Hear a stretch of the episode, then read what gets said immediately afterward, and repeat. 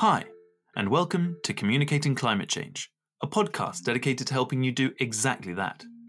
I'm Dickon, and I'll be your host as we dig deep into the best practices and the worst offences, always looking for ways to help you and me improve our abilities to engage, empower, and ultimately activate audiences on climate related issues. This episode features a conversation with seasoned scholar, author, and expert on all things activism, Professor Dana R. Fisher. It was recorded in October 2023. Dana is the director of the Center for Environment, Community, and Equity at American University. She's a non resident senior fellow with the Governance Studies program at the Brookings Institute, is president of the Eastern Sociological Society, and is the chair elect of the Political Sociology section of the American Sociological Association. She served as a contributing author for Working Group 3 of the IPCC's sixth assessment review, writing about citizen engagement and civic activism, and her media appearances include, to name but a few, ABC, CNN, MSNBC, PBS NewsHour, NPR, BBC, and CBC, and her words have appeared in the likes of The Washington Post, Slate, Time Magazine, Politico, Vox, and The New York Times. Professor Fisher has authored over 75 peer reviewed articles and book chapters, and her seventh book, Saving Ourselves from Climate Shocks to Climate Action, which formed the basis of our conversation, will be out in early 2024. Amongst other things, Dana and I discussed the role of disruptive tactics within the broader climate movement, the importance of fostering community resilience as well as environmental resilience, and what the future will likely hold when it comes to activism associated with the climate crisis. So, let's get on with it.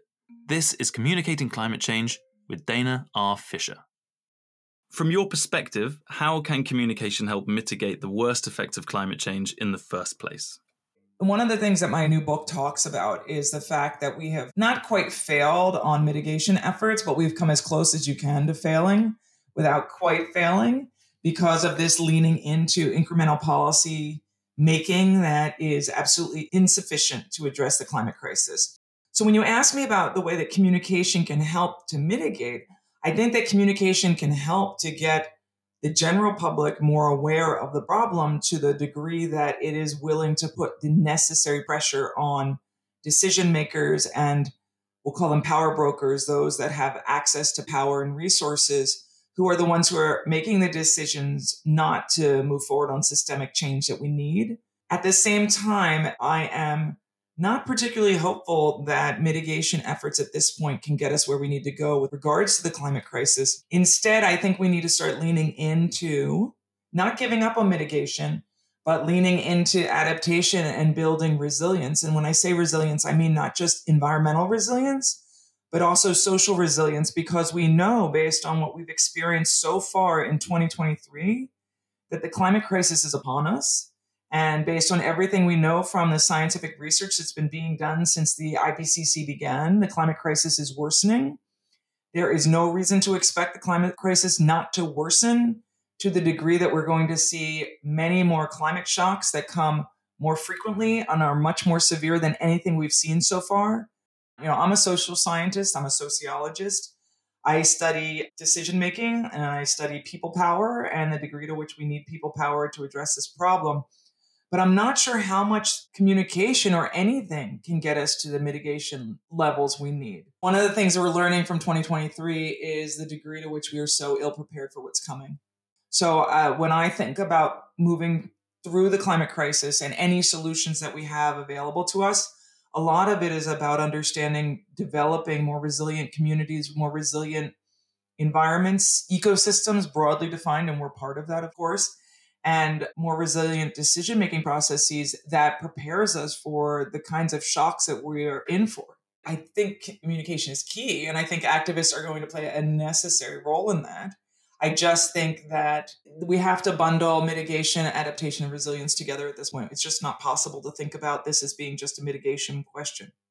Based on your great uh, and lengthy experience investigating activism, I wonder if you could share what role or perhaps range of roles communication plays in climate activism communication does play a role in informing activism, getting the word out, mobilizing people, and getting people in the street. But One of the things that I think is really important to recognize is that there is this dialectic between activism and communication, particularly if we think about the role that the media is playing.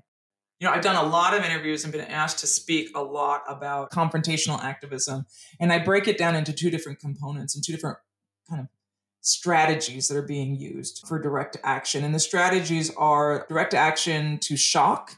These folks I call the shockers, and these are the people who are really going out there trying to attract attention to the climate crisis by shocking the general public. And the role of communication in that is really to communicate to the public, but by using the media as a tool, right? So the more they get media attention, the more valuable it is for getting the word out. And the word is not um, look at this activist who crazy glued their foot to the stadium at the US Open, for example. It's people are so desperate to get the word out, that they're willing to engage in radical tactics to gain attention. And the reason they're doing that is because they otherwise don't get attention. I mean, I just was uh, at Climate Week, I was up there surveying the protesters at a legally permitted rally and spoke to a couple folks in the media, but most people in the media said they weren't even interested in going, even though 75,000 people were in the streets yelling about the climate crisis. However, the next day, when a couple hundred were over blocking the Fed, and engaging in civil disobedience, all of a sudden, all the media wanted to talk about it. There's something extremely unfortunate about that in terms of thinking about people power, but it also is in terms of communication techniques. I think that people need to recognize that that is why these kinds of more radical and performative tactics are being used, but also they are the ones that are more effective for communicating the message. And what we know from research about this and from historical social movements is that uh, movements have to continually change. They have to continually innovate their tactics. They need to use tactics that get more attention because, you know, the first time you throw food at a museum, it gets a ton of attention. The next time it gets less attention. And now it's like, oh, they're throwing food again. But communication isn't just about getting people informed so that they actually take to the streets and they engage in all types of civic engagement around climate. It also is what citizens can do when they mobilize. It's all about communicating the need from a critical mass of people, people from around the world that are truly embedded in their communities. And that's one of the things that I talk about at the end of the book is creating community and real solidarity, which is about embedding activism and activists within communities. One of the things that my research shows is that activism is much more effective and has a longer life in terms of communication, but also in terms of engaging people and really providing the, the connective tissue or you know the glue that holds us together and creates stronger ties when it's actually embedded in campaigns connected to efforts within a system to work a system to transform a system to address the climate crisis broadly.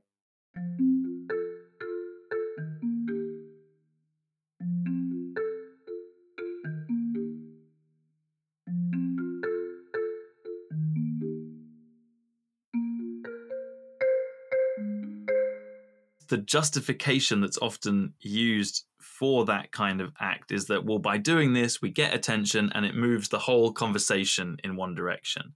Is that something that is supported in your research? Is it something that you can kind of uh, explain to listeners? What is the radical flank effect? How does it kind of unfold? That would be really interesting. So, the radical flank is when some activists within the movement decide that the process is not yielding enough effect or that the outcomes are not aggressive enough. And so they decide to take more radical tactics. So, one of the points of the radical flank is to push the dialogue and to open up opportunities that are more radical than the kind of more institutional policy avenues that are being discussed within the movement.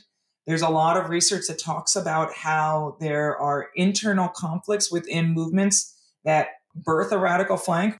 What ends up happening is while the more radical folks end up not getting a lot of support and end up being relatively unpopular, the other groups that are more centrist tend to get more support, and support grows for them as part of a radical flank effect. And there's lots of evidence that's working now.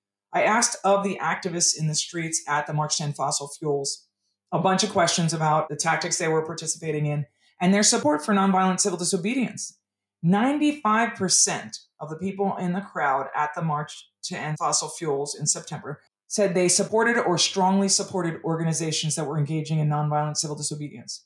So the activists who were engaging in these legal permitted marches were very supportive of groups doing this and engaging in a radical flank. So it doesn't show that there's this inner conflict across these organizations as much as you might expect. What I think is really interesting that we're seeing today, and this my research shows quite substantially, is the ways that we also are seeing older activists come back to engage in climate activism and do it as part of the radical flank. In the United States, we see Third Act. We also see Extinction Rebellion. Extinction Rebellion obviously tends to skew more towards uh, more mature activists, many of whom were engaged in other types of activism when they were younger. It's not necessarily retired people, but it is older people, many of whom, you know, we would probably think of as empty nesters, right? So they no longer have to worry about getting home at the end of the day because otherwise the kids are not going to be able to prepare food for themselves. And so we we are seeing that, and I I have data on that not just from my interviews with the activists that are part of the radical flank because I interviewed them for the book, but also surveys of people who participated in disruptive actions. So it's interesting because there tends to be this expectation that the face of the radical flank is young people, but if you actually look at the pictures, even the pictures that make it in the media and the media representations, it's not all young people at all. What kinds of stories or experiences typically mobilize people to become active supporters or participants in activist groups? We asked about emotions that people were feeling about the climate crisis. And basically, the activists um, report feeling angry and sad are the top two emotions. And we also asked about people's personal experience with the climate crisis. 86% of people in the streets at the March to End Fossil Fuels said in the past three months they had personally experienced climate change and they listed all different ways that they did. They experienced wildfires or smoke. You know, we had this smoke coming down from Canada all across the United States, extreme heat, which makes a lot of sense. Summer and winter around the globe currently have been breaking records. They also reported personally experiencing sea level rise. But what is interesting here is that a lot of people said, oh, once people start experiencing climate shocks, we're going to see something different. And within the people who are mobilizing so far, we are seeing that. It's still not that many people though. And that's the big question is what's it going to take to get a real critical mass in the streets? The book itself builds off of this work that I did on what I call the anthro shift, which basically talks about what we need to see real shift in society. It can be around any issue, but the, the work that I did is around the environment. And I wrote a paper called Anthro Shift in a Warming World, where I use the example of the COVID pandemic to look at what it might take to get to an actual anthro shift. And the anthro shift is a reorientation of all the social actors involved to prioritize dealing with an issue, right? So it could be around the pandemic, but in this case, it's around climate change, right? What do we need? And what we see from the experience globally of the pandemic is while there's initially the opportunity for people to use their experience of the threat and their concern about the risk to change their behaviors, they become desensitized to that. And a great example of this, and I talk about this in the book, is the way that we in the Northeast United States responded when we started to experience this smoke coming from the wildfires in Canada. So for the first week, there were all these air quality warnings. You shouldn't go outside. They canceled all outdoor activities for the kids that week and thought, okay, well, now people are going to start to mobilize. And there were all these people chattering about it. And I thought, wow, look at this. This is an anthro shift. We're going to see it. And I mean, what we talk about there, and there's a lot of research around disaster that says after disaster, there's this window of opportunity that opens. It opened during COVID in the beginning. It opened right after the fires started being experienced, after these big hurricanes hit or other types of environmental shocks or climate shocks, right? But they close quite quickly. So the question is, what level of disaster or climate shock do we need to get to to open that window wide enough to get us off of fossil fuels and to shift us away from this addiction that is fueling basically just about everything in our in our world in our industrial society and that's where the communication about the overwhelming transition that is needing i think is very valuable there's a lot of talk about how it can create climate despair, climate anxiety. I can imagine that and that being a very big issue that we have to worry about. I can tell you from my data from activists that at least the activists, I mean, those are people who are mobilized and went out to a protest. They're not feeling those as their main emotions. What will be really interesting, and we'll have these data in a matter of days, is are the people who stayed home, are they feeling more anxiety and despair? People who feel hopeless, are they less likely to mobilize? I mean, we know that people who feel anger are more likely to mobilize. We got a lot of evidence on that. And that will be a really interesting part of the findings that we'll have out soon. I interviewed Phoebe Plummer, who threw the soup, and they said that being a part of Just Stop Oil, being a part of that movement, and being surrounded by all those people was the thing that kind of brought the most hope. That community resilience that you sort of suggested earlier as a kind of necessity for us moving forward. I thought that was a, a really interesting response to if your data does indeed suggest that, that just getting out there and being a part of something, whether it's a gardening community or a protest indeed, might be your incremental step towards uh, self efficacy? Well, I would just say, okay, so you just summarized much of the last chapter of my book right there. Your points are extremely um, spot on. We need to create community and, and real solidarity. And this is across movements, across identities, across orientations. You know, I lean into research that I did with the different types of folks who are engaging in civil disobedience, but then also into my research that was done on the post George Floyd Black Lives Matter movement in terms of thinking about when we can see a critical mass mobilizing. And it's when we see this intersectionality in the streets and intersectionality within a movement that we actually understand that. We need to cultivate resilience. And not everybody needs to be an activist, not everybody needs to engage in confrontational, nonviolent civil disobedience. I think many people are not suited for that or don't want to because of their life or personal experiences. And that's perfectly fine but we need to be cultivating resilience across communities around the world. And that involves not just resilience in terms of planting, you know, bioswales because there's going to be more flooding, preparing us for water shortages, but also social resilience in terms of thinking about the people who are the front line and are the communities that are going to be hit first so that those communities are able to survive and they have the support that they need. And that's all part of it. I mean, and that's why being embedded in your community is so valuable, right? Because when we experience climate change and we experience climate shocks, it's not going to be this, you know, abstract thing that happens to somebody far away.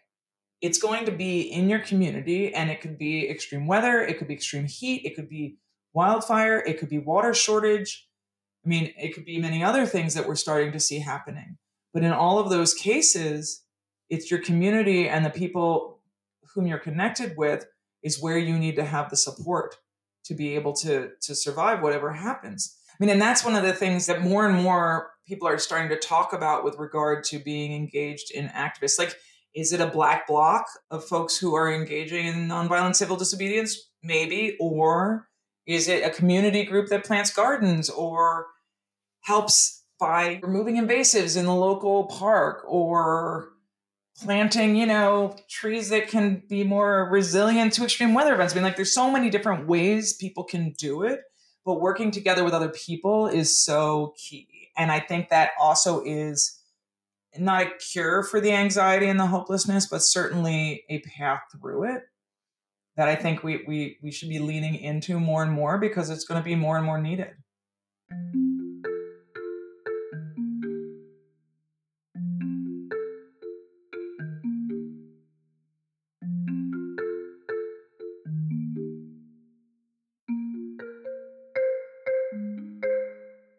How important is making headlines when it comes to raising awareness about an issue and recruiting others to the cause?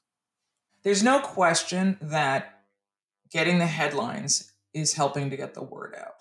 And getting headlines, what using whatever tactic is needed to do that is touching on people who are already what we call sympathizers. As we know, as climate shocks get more severe and come more frequently and affect more and more of us, there are going to be more people who are sitting at home wondering what they should be doing. So the headlines are valuable. Recently, I did a couple of different interviews right after the US Open action. I did TMZ Live. And it was funny because that was the first question. like, why are they messing with my watching a tennis match? And I said, they're doing it because it's drawing attention to the issue. I've never been invited on TMZ Live before. We've never had this conversation before. And the only reason I'm here is because that one guy was willing to crazy glue his foot to the stadium. And it's funny because it, we actually had an action here in DC organized by a bunch of people from some of the, the radical flank groups that are local. Nobody crazy glued themselves to anything. They yelled, they did a banner drop, they got escorted out. No headlines at all and it's just so interesting because they said to me, oh, well, they shouldn't have done the crazy gluing. They shouldn't have disrupted like that. And I said, but, but they tried that and it didn't work. This is why it's happening that way. So I think that grabbing the headlines is really important. I mean, I know that there's lots of discussion about why and how the media should be talking about the climate crisis. And I do think that as we see climate shocks coming more frequently and being more severe, there's going to be lots of more opportunities to talk about it that doesn't involve headline grabbing from activists. If you said to me which one would be more valuable for mobilizing people in mass to do something about the climate crisis, I think it's actually going to be the personal experience of climate change in the form of climate shocks, not having seen, heard, or experienced climate activism. But I think this is an all of the above kind of scenario, right? I mean, forget all of the above energy strategy. This is an all of the above activism moment where we need to just be open to and comfortable with the idea that we're so off track here that everything is necessary. And any way that people can try to get the attention that's needed and start to focus on these these issues is going to be valuable. And it's going to take everybody. Could you provide some insight into whether the growing trend of disruptive climate protests is ultimately beneficial or detrimental to solving climate change? If it were super successful, we'd see even more people in the streets. But having, you know, having having studied activism and protest for all of my career, not only around climate change, I can tell you that we just we're not at the mass mobilization stage of this party yet we're on track to get there that's for sure but we do not see that yet. But i think that that's one of the big indicators of success is getting the word out seeing more people become sympathizers and then the sympathizers to become more engaged citizens and then from being an engaged citizen to being an activist. That's the, the natural progression and the more the crisis wears on and insufficient action has been taken to solve the crisis the more those people who turn to activism then will transition to be disruptive. Looking to the future, what trends or developments do you anticipate in this arena? Oof, that's a good question. So I think that we will absolutely see many, many more people in the streets mobilizing and engaging around climate because more and more people will be affected directly by the climate crisis and the shocks that are going to come from it. So, as more and more people take to the streets and get more engaged, some of them are going to be looking for the more radical tactics. I mean, one of the things that I, don't know if I, I clearly stated before when I was talking about the radical flank is that it pulls all the conversation and it pulls the tactics so that what was originally seen as not normal activism, not normal protest, becomes normalized. And I think that what will be the natural progression as more and more people are affected by the climate crisis, it gets worse and the situation gets more and more dire. We will see people rising up with the water, and some of them are going to become confrontational, and the confrontation is likely to get more violent. But what I do talk about in the book is the fact that the violence is unlikely to start from the activists. And this is where people who want to start talking about how to blow up a pipeline, I think they're wrong. I don't think that we're going to see this, you know, monkey wrenching become a really standard practice amongst activists. I don't think there's a precedent for it. And I don't think that it has been found to be particularly successful and effective as a tactic within a broad uh, mass movement. Instead, what I think we're going to see is more people taking to the streets, slow walking, disrupting, annoying the general public, and what we're going to see is law enforcement getting more aggressive. We're already seeing that. And people who are affected by the activism getting more aggressive. During the civil rights period in the United States, we saw that in the form of particularly young Black activists who were engaging in nonviolent civil disobedience getting beaten up on television. And it was as many people have told me, and as has been documented in research, it was the experience of seeing that violence against these nonviolent, peaceful activists that mobilized a lot of people to take to the streets and join the civil rights movement in solidarity.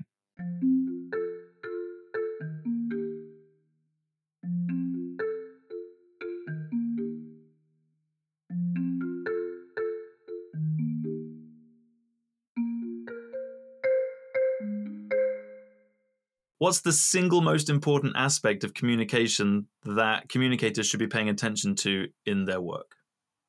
I guess communicating that one, we all have the capacity to save ourselves, and two, that we all will be called upon before this is over to save ourselves. My words shouldn't make people feel despair or feel hopeless. This is a time for us to recognize this is going to be one of those moments in the world where we all are going to have to be called on to work together and communicating that through solidarity is so important because i mean obviously in these kinds of crises there also can be divisive. It also can lead to homogenous groups huddling together and we see that with those who have access to power and resources are doing that now but that can only go on for so long. And i think that that's where people power comes in. We're strongest when we work together and we work in solidarity. So i guess that would be the message. There's just no way forward without it. I just anybody who doesn't see that is not looking. And their eyes are closed. And i mean you can close your eyes and sing a lullaby to try to drown out the noise but it's going to get louder and louder and it's going to be harder and harder to ignore What's the biggest mistake that you see communicators make when attempting to engage the public on climate change issues? The biggest mistake that communicators make is that they tend to focus on the outliers and not the averages. The reason that I started studying protests the way I did is not because I love going into the crowd and bugging people and asking them to take surveys while they're out there marching and making banners and working together and finding people that they have similar interests with.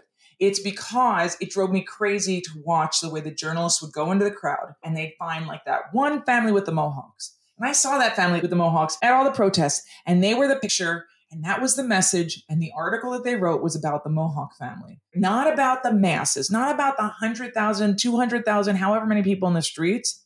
It was the outlier, the extremes. They're the ones that get the attention. It's the one person who's throwing the orange powder, not all the people who are rising up and saying we need to do better, we need to do more, and we need to save ourselves.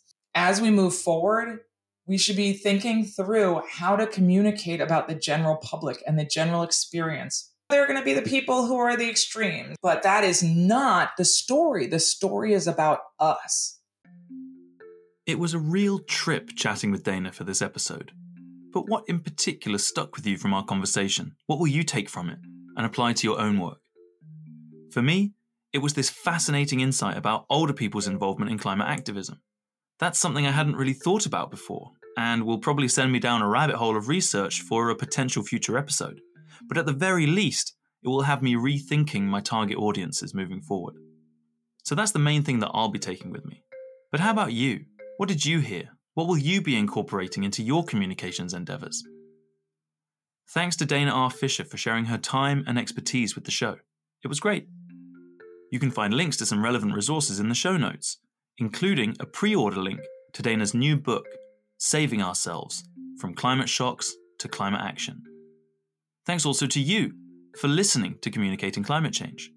You can find more episodes wherever you get your podcasts or by subscribing so you never miss out. If you want to hear more about communication in relation to climate activism, check out previous episodes with Greenpeace Africa's Umbong Aki Fokwat or with Just Stop Oil activist Phoebe Plummer. You can find Communicating Climate Change on LinkedIn too. And if you think the series would be of interest to friends or colleagues, why not point them in the right direction?